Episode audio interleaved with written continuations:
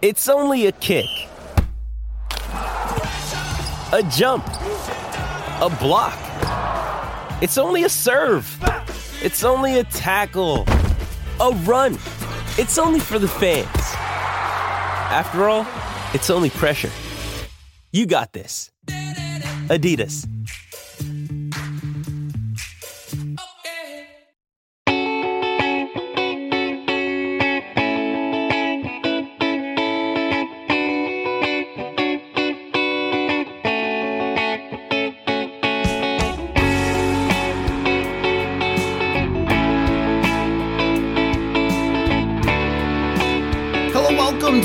Episode of Purple Insider. Matthew Coller here, along with Paul Hodowanik of WCCO Radio and sometimes MLB.com. I quote tweeted an MLB.com article by you, Paul, and I'm sorry, I still refer to you as intern Paul because that's what you're always going to be in my heart. if I can get you to read an MLB.com article, like I have thoroughly done my job um, as a as a as a well documented, not big baseball fan that you are. If you are engaging in any MLB content, I feel like I have done my job in spades. So yes, I was at MLB tw- covering the Twins all week, and now I'm doing a Vikings podcast. Couldn't be happier to be here. Mm. I didn't say I read it. I said I Oh, quote tweeted it. Got I said I shared it with my following to express my pride that you have developed your skills at Purple Insider from intern Paul to professional Paul to MLB.com Paul. The journeyman Paul. That was Yeah. the yeah. Well, that's what you really are because you're doing, you know, some work for the Associated Press, a little for MLB, a little for here, but your main job is at WCCO Radio, and uh, so everyone's proud. But um, you'll always be ML or you'll always be uh, intern Paul. Anyway, the point is that no, I did not read your article, but we do have a lot to talk about with football. Baby I'm steps. sorry. Baby steps. Yeah. I'm No, no, sorry, baseball. The games just take too long. It's just there's nothing I could do about it. Baseball. We had a hey this weekend. There was a two hour and seventeen minute game. It was amazing. But yes, today was like three and a half hours. So I get it. Mhm. Yeah. The uh I've have I mentioned the two and a half hour rule to you on here? I don't think so. No. Uh the two and a half hour rule for me is if I go to a baseball game, because I do enjoy Target Field and other baseball fields. If I go to a baseball game, I leave exactly two and a half hours into the game because I am not in, invested enough in anything that happens to stay beyond that. And that's just about the time where I've gotten everything I asked for from baseball. I got a few innings of play. I got a couple of hot dogs or whatever type of food that I wanted. I enjoyed the evening outside, but there's only so long I really want to sit in that type of chair. So then it's time to go. If someone was throwing a no hitter, I would leave at two and a half hours. You're That's how, that's like, just that's the rule. And that's what I do. you're on the like six year old plan. I think that's like what parents do when they bring their kids to the game. They're like, I don't think Jimmy's gonna be able to sit through this, but if we can make it through two and a half hours, that would be really good. So when I see you walking out of the stadium, that's also when all the parents are packing up their small children that they brought to the game. I just want you to know that. That is also maybe part of it is that other fans start to get antsy after two and a half hours, and some parents do not take their small children. So you're getting them climbing over things. You're getting some people around you who maybe have enjoyed other things more than baseball throughout the first two and a half hours and are now yelling things at the designated hitter. Like, and and not only that, but you've got probably at that point like 14 strikeouts and seven balls hit in play. So like, okay, well, I saw a couple of home runs and mostly everyone struck out. So now it's time to go. So I'm sorry, baseball. I used to really be the person who wanted to stay until the final out. But now I'm kind of like, eh, baseball's about nice stadiums and I'll watch the playoffs. Yeah, I, I yeah, I think, and I think your uh, days of announcing minor league baseball probably colors this. Like you've spent enough of your life in a baseball stadium to the point where you you don't need to go back again.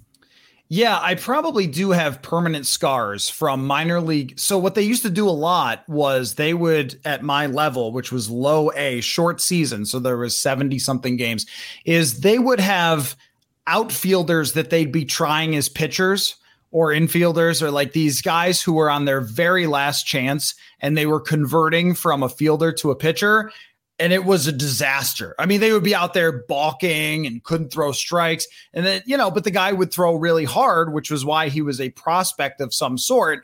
And so they're like, "Oh yeah, I remember this this guy Yunier, Yunier Castillo. Like he was a shortstop, but he couldn't hit. Why don't you try pitching? Oh, okay. It just a just a mess." And that happened a lot. There was a lot of guys who loved to throw over to first base. They would get nervous and games would absolutely take forever. So yeah, I, I once did an 18 inning game by myself on the broadcast. So I think you're. Right. I think we got to the bottom of that. Yeah, I think yeah. we got to the root of that issue there. Um, but who knew that we were going to spend five minutes talking baseball? yeah, sorry everyone. Sorry, but if I'm ranting about it, then it's different. Uh, but we have we have other questions, very important, pressing questions. Some of them and others somewhat ridiculous for some hot routes for you today. So let us get going on that. There's news in the NFL today and it's time to break it down in the only way we know how hot route style with our spin on football headlines with a mix of frozen tundras, neck rolls, and grass stained jersey.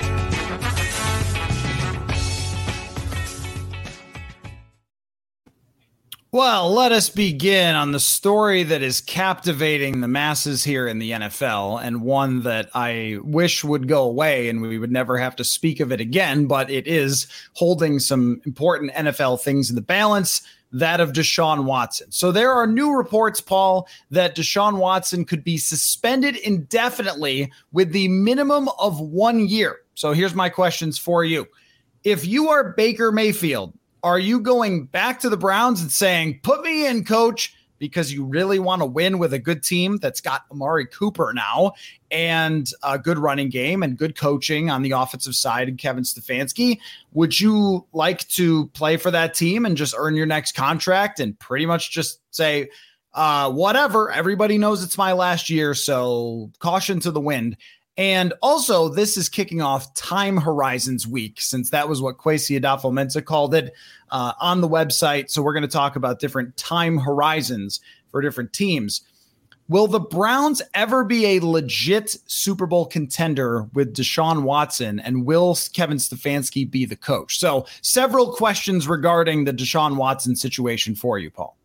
All right, let's start with the Baker Mayfield question whether he should play his contract out there or try to get traded and go to another team. I 100% think he should try to stay and play for the Browns. Um, football wise, I see no real good reason not to. Uh, just from the teams that he could play with, the Browns are easily the best team. You have Amari Cooper, you have Nick Chubb, you have Kareem Hunt, you have David Njoku. So, like, you have talent along that offense.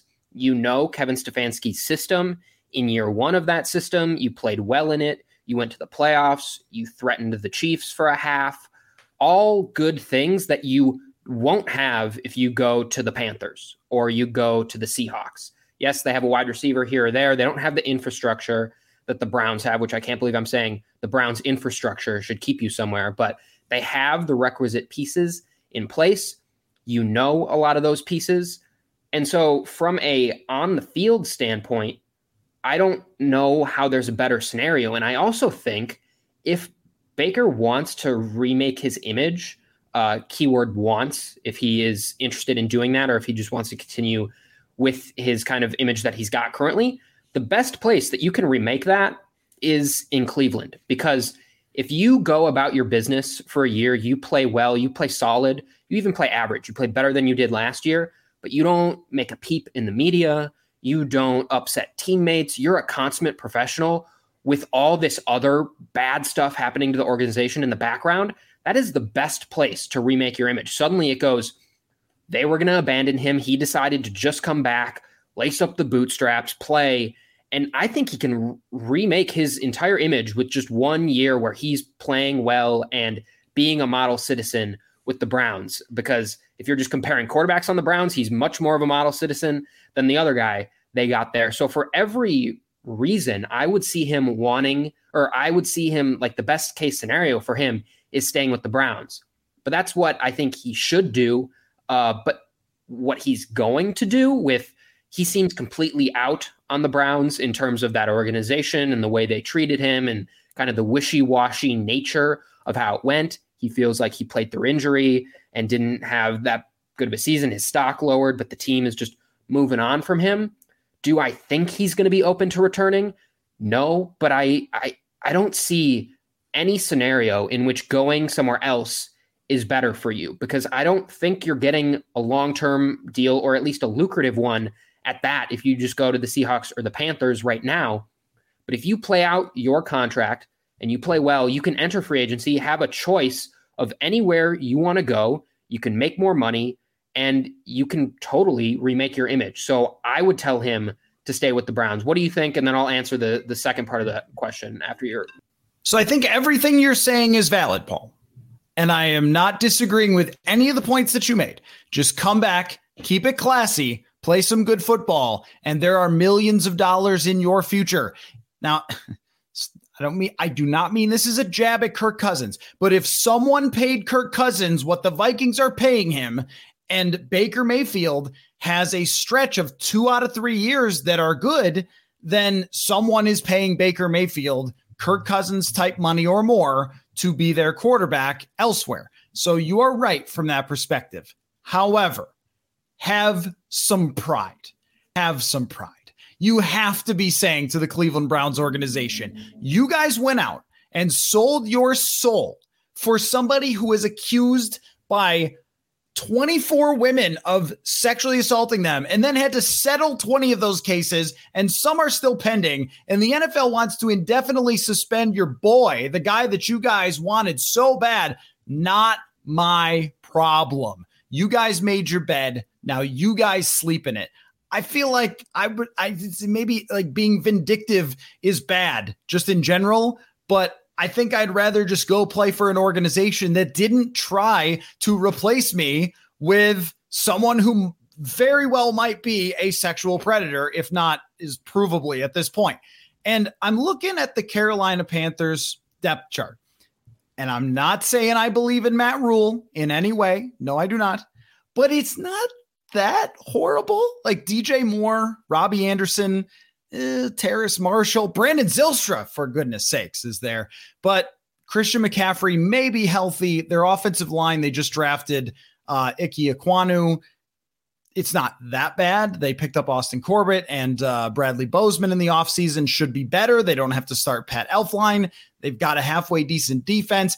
If Baker Mayfield goes to Carolina, in not a very difficult division that has the Saints playing Jameis Winston and Marcus Mariota playing for the Atlanta Falcons and wins nine games, he will get that same paycheck.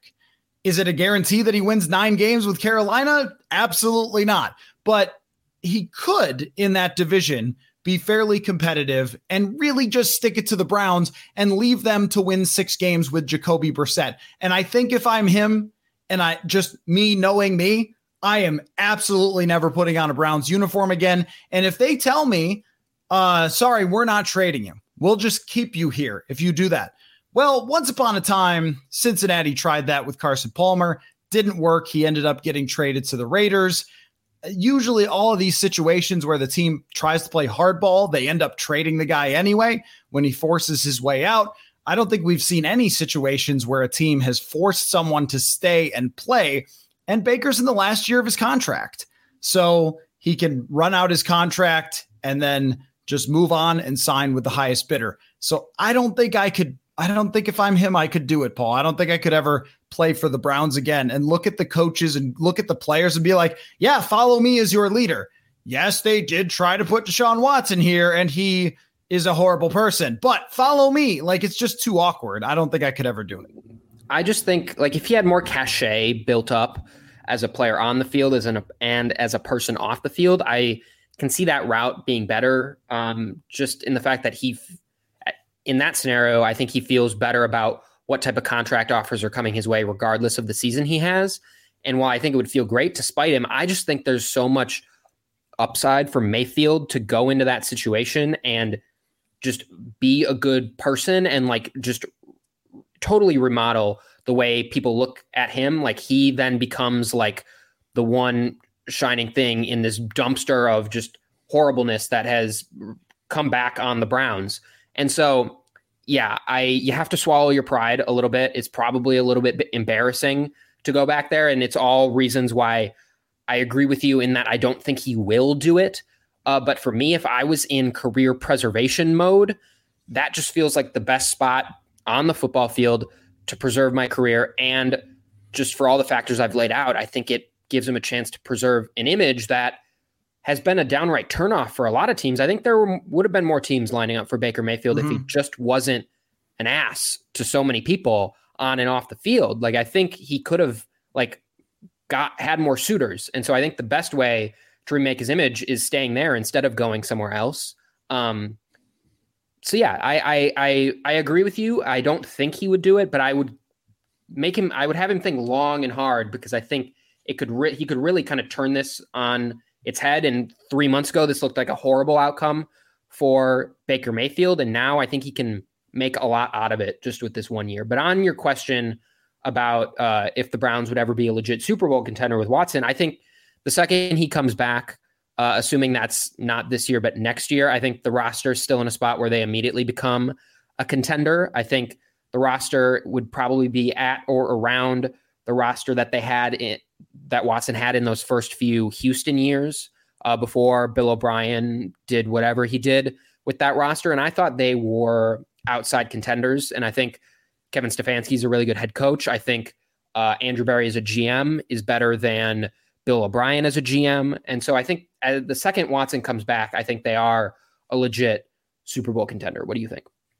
Folks, want to remind you to go to sotastick.com. That is S O T A S T I C K.com. Use the promo code Purple Insider for 15% off your purchase. It is summertime, it's baseball season. They have all sorts of great Minnesota baseball gear. And if you are prepping for training camp, get your Purple People Eaters shirt, your Can't Stop the Thielen hat and all sorts of other great football designs. Go there, sotastick.com, S O T A S T I C K.com, promo code Purple Insider for 15% off.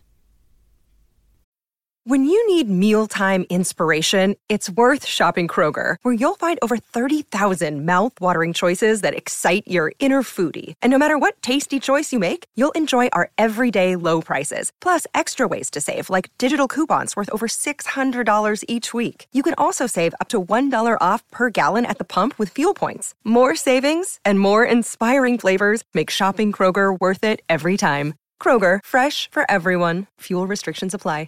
With threats to our nation waiting around every corner, adaptability is more important than ever. When conditions change without notice, quick strategic thinking is crucial. And with obstacles consistently impending, determination is essential in overcoming them. It's this willingness, decisiveness, and resilience that sets Marines apart. With our fighting spirit, we don't just fight battles, we win them. Marines are the constant our nation counts on to fight the unknown. And through adaptable problem solving, we do just that. Learn more at marines.com.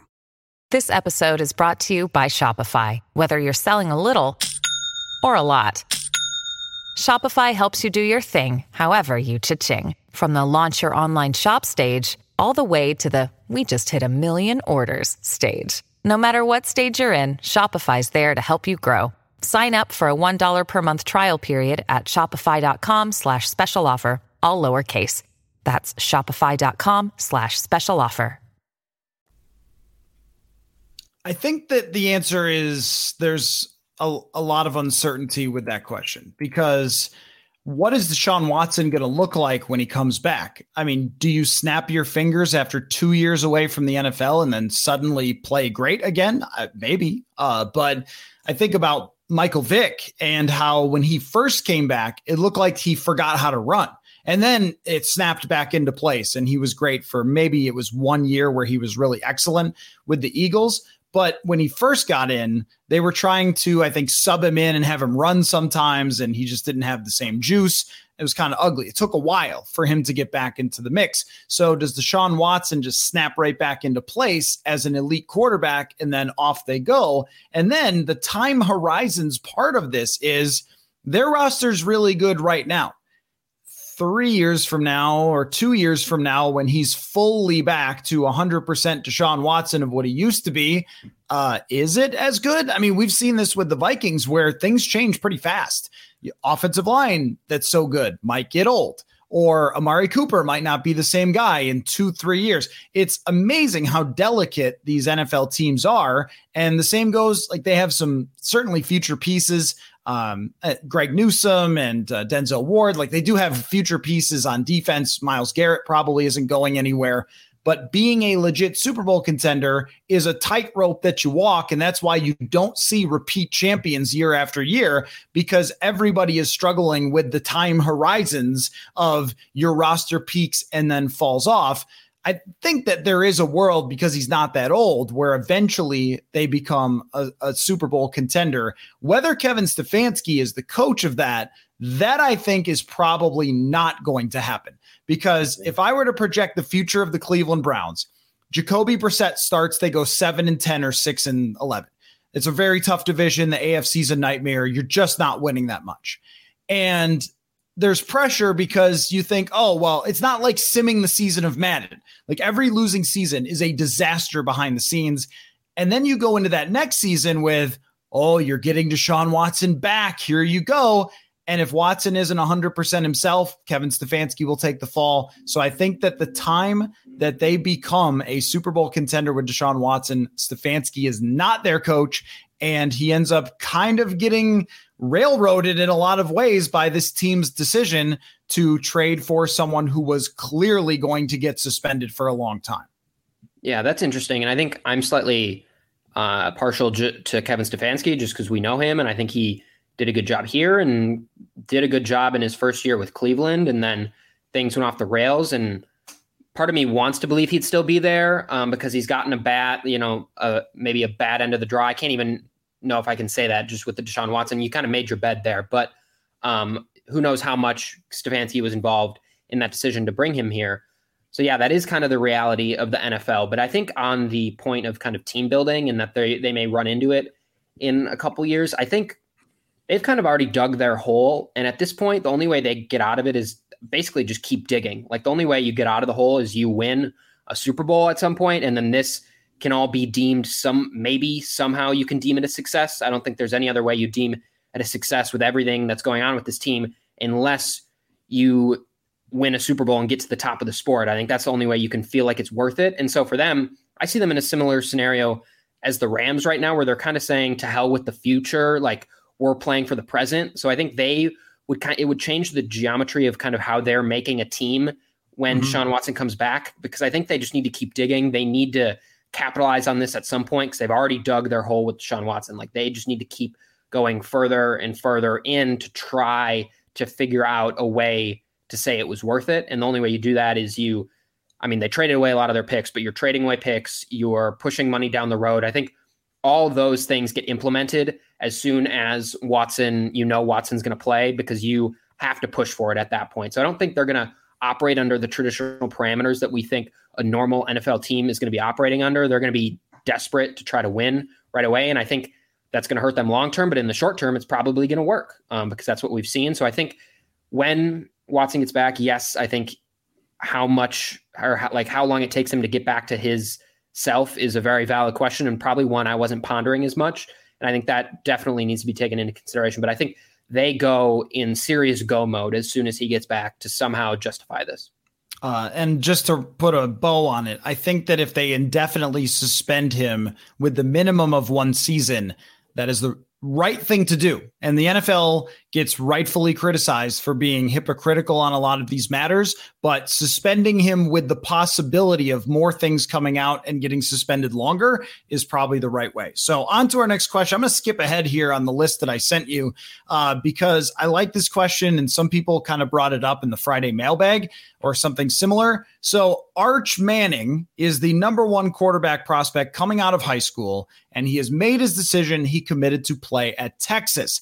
If there was a rule on the books in Imagination Land where the Vikings could trade next year's first round pick for the number one selection overall in 2025, which I think is when Manning could come out. It might be 2026, but just bear with me. But you have to draft Arch Manning no matter what. Would you do that trade? So let me just lay it out again. There's a secret rule on the books that you could trade next year's first for when Arch Manning comes out. But no matter what, you have to draft him. You can't go, oh, well, he's hurt. So whatever. Like you've got to draft him. Would you make that move? My entire heart wants me to make that move. Like everything about me loves this question. You know how much I like the draft and just thinking about this and would value a number one overall selection. Uh, my head is telling me the exact opposite because my head is thinking about the quarter, the number one quarterbacks of past and what happened to them. The uh, Matt Barkleys of the world, the even Sam Howells of the world last year, the Josh Rosens of the world, the guys that going into a year are the undisputed number one guy. They probably have a Sports Illustrated cover at some point with them, you know, in at their high school um, football field, throwing lasers, doing something like that, and then they never end up being good. In my head, I haven't, I didn't go all the way back to this, but in my head, I'm just trying to think of the guys that three years out had the hype and then not only went number one, but turned out to be good. The only one I can think of right now that was number one for so, so long and then went number one was Trevor Lawrence. And we still don't know how that was going to work out. But I remember reading one of those Sports Illustrated articles when he was still in high school. And I remember it because he had the long hair. And I'm like, who is this dude? What is going on? He's the only one that has lived up to it going into college and then coming into the pros, at least showing some semblance that you would want to, that he was worth that pick and he was a number one overall type player. Every other time, it just doesn't pan out. And I don't think that's like some pressure of being the number one quarterback prospect or anything like that. I just think it's this game's hard and you just really don't know what someone's going to do till they get through a couple years of college and into the NFL. So Arch Manning, he's got the pedigree, everything, everything in my heart wants to say, heck yeah, do it. 2025, here we come. And like, do we really, do you really need the first round pick? But I can't get myself to do it. I don't think I, I can make that commitment. Um, but even those words that that hurt that hurt me to say because I, I really want to say yes, but I, I just don't think it, it it's a good it's a good option. So if Arch Manning hits and becomes Peyton Manning, right. then you're probably talking about at least winning one Super Bowl, maybe two. Right. And having one of the best quarterbacks in the NFL for 10 to 14 years, considering that quarterbacks stay healthy and just have longer lifespans of their careers. That's the high end of his talent that you land that player.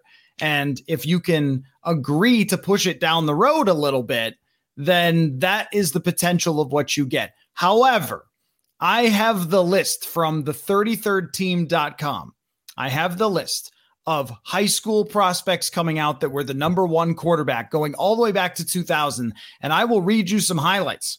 Brock Berlin of Florida, yeah. Brodie Croyle, former Kansas City Chief, Vince Young, Kyle Wright, never heard of him, uh, Rhett Bomar, don't know okay. him, Mark yep. Sanchez, decent career, like decent, but not good in any way, but took a team to an AFC championship. Matthew Stafford, so you'd sign up for that. Jimmy Clausen, Terrell Pryor, Matt Barkley, Phillip Sims, never heard of him. Uh, not the Phil Simms, but Phillip Sims. Jeff Driskel, back up in the league. Jameis Winston, Max Browne, Kyle Allen, back up in the league. Josh Rosen, major bust. Shea Patterson, I believe, was playing in the USFL. Davis Mills, we'll see. Trevor Lawrence, we'll see. Spencer Rattler, who's already had to transfer because he lost his job and Bryce Young, who might actually be good. Uh, that is not an inspiring list. So if you thought that picking out which college guy is going to be good going into the next year, picking out which high school guy a few years down the road is almost impossible. But even if that, even if that guy were to become Matthew Stafford, his level talent, I think you would, man, you would have to think about it. You really would have to think about it because if the Vikings go nine and eight or 10 and 7, what's that draft pick for next year? Are you going to miss it in comparison to rolling the dice for a chance to potentially get a franchise quarterback for the 10 years following? I don't know, man. It's hard to say no. Yeah. I, you know, and, and this isn't part of the scenario because again, this isn't a realistic thing that could ever happen.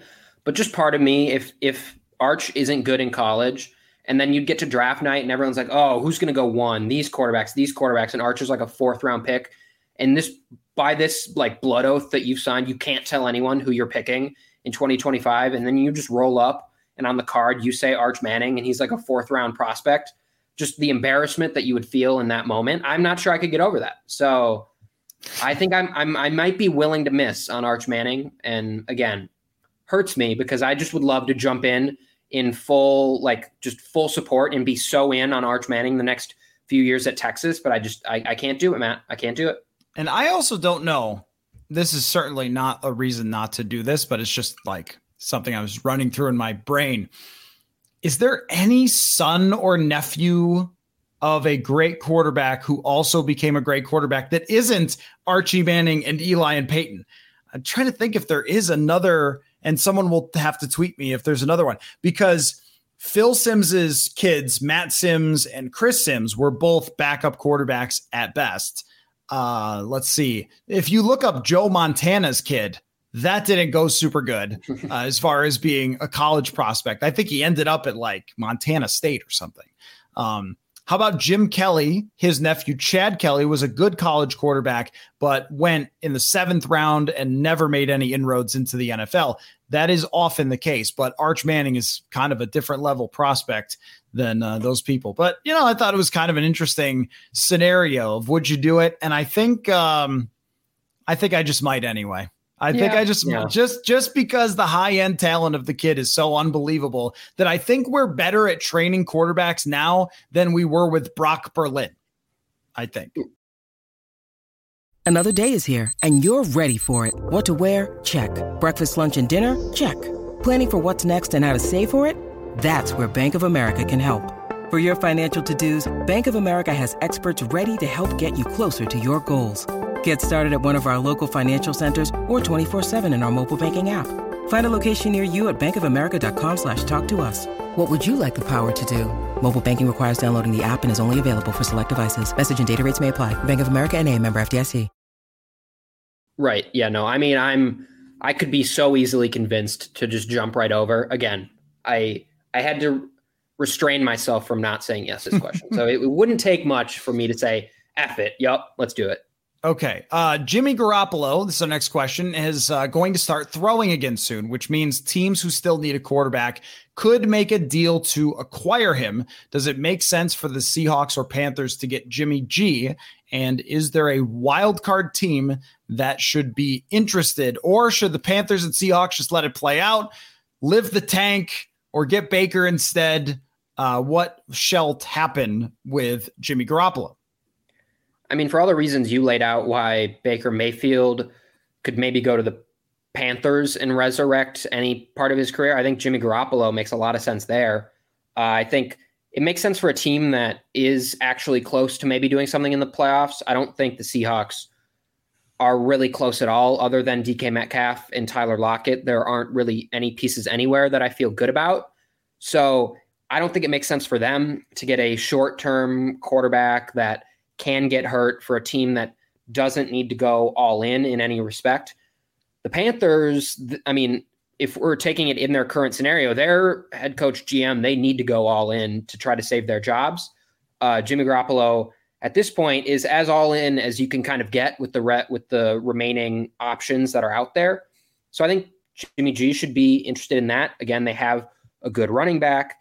They have at least one, like they have one wide receiver that gets you excited you have some other they have a good defensive like defensive personnel on that team.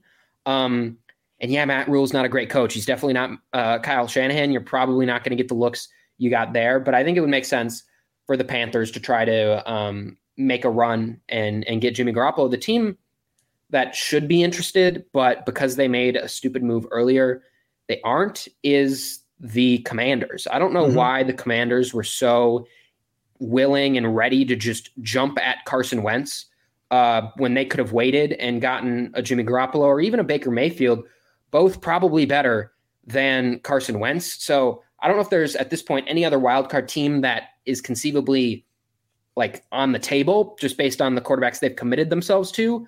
But the Commanders feels like the one that really missed out on like, why did you commit so early to Carson Wentz. You could have just gotten someone close ish to Carson Wentz pretty easily. We're seeing that now with the guys that are still on the market. The fact that they just took themselves out of any quarterback conversation right away still flummoxes me, but that would be the team that I think should have been interested and would have been really interesting for Garoppolo. But if you're making me pick between the Seahawks and the Panthers, I don't think it's a question that he should go to the Panthers where they can best use his skill set to maybe be good. And I think that's the better of the scenarios if you're Garoppolo, where you where you would rather go.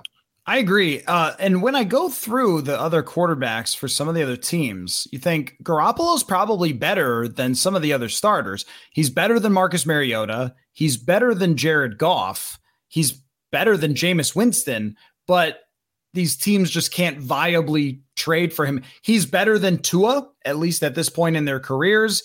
He might have some argument. I don't want to say this too loud to be better than Derek Carr. Probably not, but maybe. I Carr is the very much up yep. and down guy that when he's doing well, everyone talks about it. And when he's not, it's like, ah, well, you know, there they go. Uh, Pittsburgh, for sure. He's better than Mitch Trubisky. He's better than Davis Mills.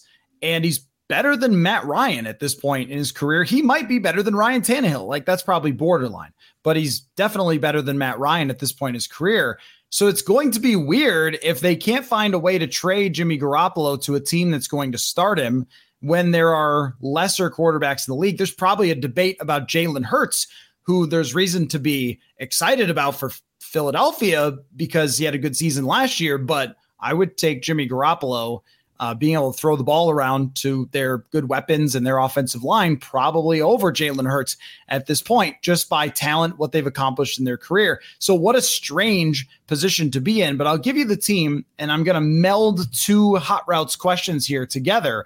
The team that should trade for Jimmy Garoppolo is the New York Giants. Stop the farce. Stop the Daniel Jones farce, people. He's not good. He You're has not it. been You're over good. the offseason Giants could be good talk. You're over it. Yes. So the other question that I wrote was that Daniel Jones said uh, that he's not going to waste his energy on things he can't control as far as his contract and everything else. And I thought, well, it's you've wasted a lot of energy on passes yeah, am I right? Roasted. Right. right. Can't control them. anyway, uh, he has not averaged over seven yards a pass attempt in his career, and I don't care who your coach was. That should have happened by now. Um, if you're good.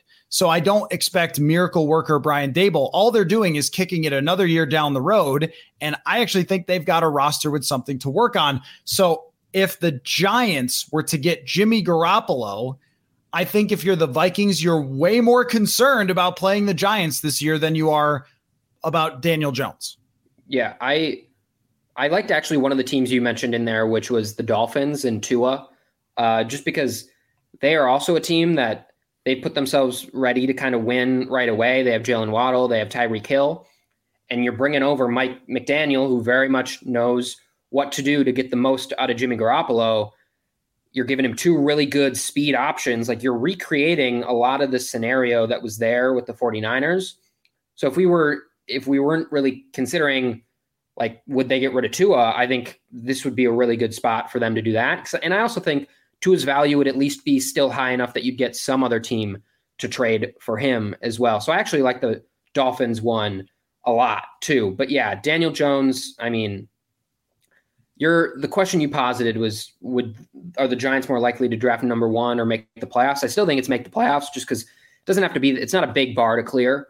But yeah, mm-hmm. Daniel Jones doesn't feel like the quarterback that should be there long term. And if he looks good, it's going to be more of a Brian Daboll band aid over it. And while that might be nice that you see Daniel Jones improvement, if he if Brian Daboll can get Daniel Jones to to be better, then what you should think about is can we get a quarterback that's just flat out more talented than Daniel Jones? And then Brian Daboll can do the same thing for them. Why are we making Brian Daboll work with a C talent when we can yep. get rid of him and get even a B talent and let Daboll elevate him? So even if Daniel Jones gets elevated by the head coach, I would say shoot higher than Daniel Jones. Try to find someone better than him, even if you can make like lemonade out of Daniel Jones. Like don't don't settle for that. Settle, try to get out there and get a better quarterback. And maybe that's Garoppolo, or maybe that's someone in the draft.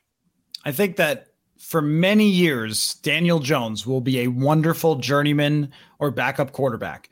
That he will exist on teams like Drew Lock and like Teddy Bridgewater, where he fills that spot and then they've drafted someone else. But at this point, when you haven't even registered a quarterback rating over 90 in three years, and it wasn't like you were, you know, 20 years old coming out of the draft, uh, there's really no point to carry on with this but they could in that division reasonably compete with Jimmy Garoppolo and better coaching. So I think that they should still make that phone call and uh, and be interested. Uh, one last one. People are talking about Rob Gronkowski. He's retiring, but everybody thinks he's not really retiring. He's just waiting until the Tampa Bay Bucks are in the Super Bowl race and then going out, you know, and playing with Tom Brady again. That's what everybody thinks. But they're talking about the greatness of Rob Gronkowski. I think he has a, an argument for the greatest tight end of all time. I don't know that it's like clear cut that he's the greatest tight end of all time. When I was growing up, uh, here you go, old man Matt, but Shannon Sharpe was at the top of that list for somebody who was a dominant receiver, but also could, you know, play with some edge as well. But uh, of all the tight ends to ever play, you could go lifetime if you want, or you could go back in the day if you want and you had to throw a game winning touchdown, Paul, and you've got the ball in your hands, and the play is dialed up for the tight end, who do you want to be that tight end that you are heaving the pigskin toward to win the Super Bowl? I feel like I could say Shannon Sharpe, but no one would get mad at me. Just, but I haven't. Uh, let's be honest. We were. I I haven't seen much of Shannon Sharpe. So, uh, the guy that one of my favorite tight ends growing up, uh, was Antonio Gates. And I think that's my answer here. I haven't totally been in on the Rob Gronkowski discourse, Hall of Fame discourse lately. So I'm sure there's PFF charts to sh- tell me that there's some better tight ends out there. But just from a perspective of a guy that I really enjoyed watching play, felt like made big catches up and down the field at all times of the game. Antonio Gates is like the cream of the crop for me in terms of guys that I've watched him and Tony Gonzalez.